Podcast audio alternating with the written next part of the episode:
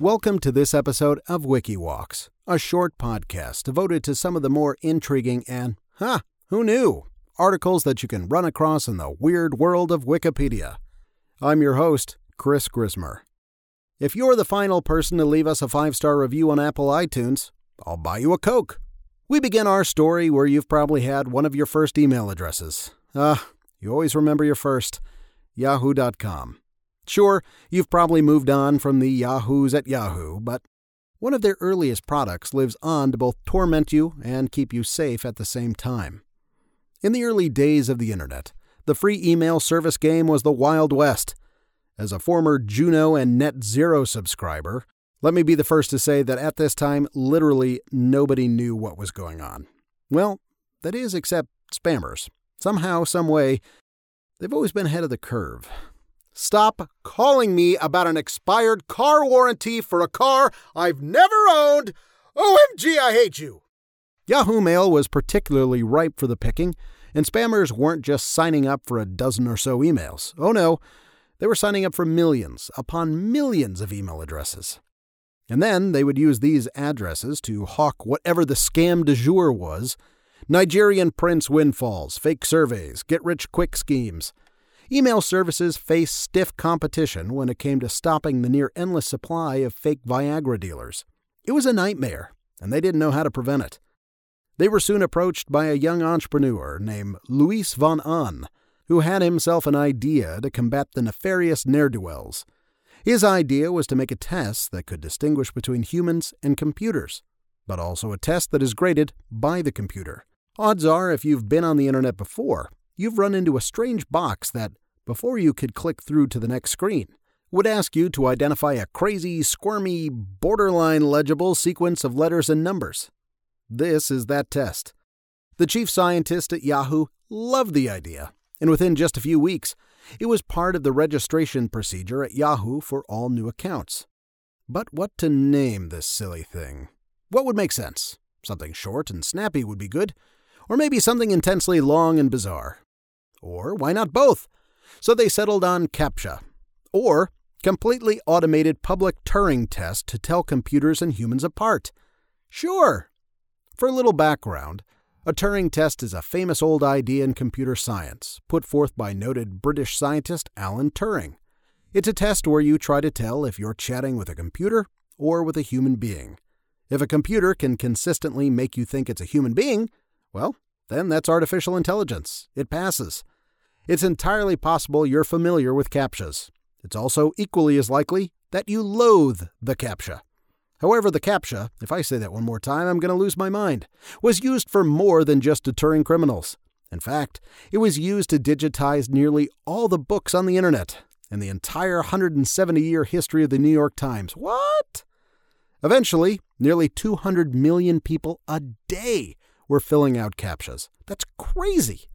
Each time someone signed up for a Facebook account, or a Gmail account, or registered for the Frank Abagnale fan site CAPSMeIfYouCan.net, boom, CAPTCHAs abounded. And through it all, the populace was protected from scam artists and spammers and scalpers and just the utter dregs of online society, for however annoying it might be to complete. Von Ahn got to thinking, and wondered if there was a way to make some utility out of the 10 seconds people labored in filling out these silly little Turing tests. Could this be monetized, beyond what Yahoo and others were paying to license the technology? Well, this being the mid-2000s, there was an enormous push to start digitizing literature, and Google Books set out to put everything online, particularly any written words existing in the public domain. Google wanted to catalog it. But a lot of old papers and documents, while easy to scan, weren't easy to read if you were a computer. They were essentially just junk images with no discernible text. It didn't look like a perfect Times New Roman in dark black ink on a stark white background. Real life is much messier. But enter the humans. Keep in mind, CAPTCHA is producing 500,000 hours of free human labor a day. Talk about a gold mine. So Luis rebrands his company as ReCAPTCHA and starts to sell his services to companies looking to digitize their written works. Fortunately for him, at a talk he gave, the chief information officer for the New York Times was in attendance. At the time, the Times had a 130-year archive that was just sitting there waiting to be digitized, and doing that with paid labor would be brutally expensive and time-consuming. The New York Times ended up being ReCAPTCHA's first client. Now when you solve a CAPTCHA, next to a few random letters and numbers, there was also a picture of a word from an old issue of the Times that the computers couldn't read. When you typed in that word, you weren't just protecting the internet from spam, you were also helping to turn 100 years of old newspapers into a searchable digital archive.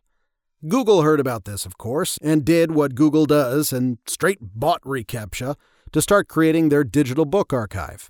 Google would then show pictures of street signs and other images captured on Google Maps and Street View that the computer couldn't figure out. Oh, but the masses signing up for eHarmony profiles could! So Luis was no longer in the CAPTCHA world, although he probably could buy his own island at this point. But not content to sit idly by, he kept his business model of do something, but it turns out that something is actually monetizable labor, and started a language company where people did online translation while they were learning the language. He called that little venture Duolingo. Now he can probably buy an island for his island. However, it's hard to keep a good spammer down, and eventually they started their own microeconomy of CAPTCHA breakers. These spammers would hire firms to solve CAPTCHAs, just hours and hours a day for fractions of pennies to solve and figure out what a CAPTCHA says. If you thought your job sucked, no friends, this is rock bottom. Spammers would pay about 80 cents per 1,000 CAPTCHAs solved. Oy! If you've ever gotten to the page where it asks you to identify buses or lights or pizzas or cars or bikes, you are now the human labor teaching Google's machine learning hive mind what things look like. When you search through your Google Photos for the word shoe and find a picture of an Airwalk skater shoe you took 3 years ago, or Google image search begonia, Google is uniquely qualified to identify those items because it's been taught by billions of tests being taken by an unwitting and unpaid labor pool. So, I know it sounds cliché when you hear it, but the next time you sit down to open your Gmail or search the magnificence of the World Wide Web and wonder how all these products could be free, just realize it is you, dear listener, who is the product.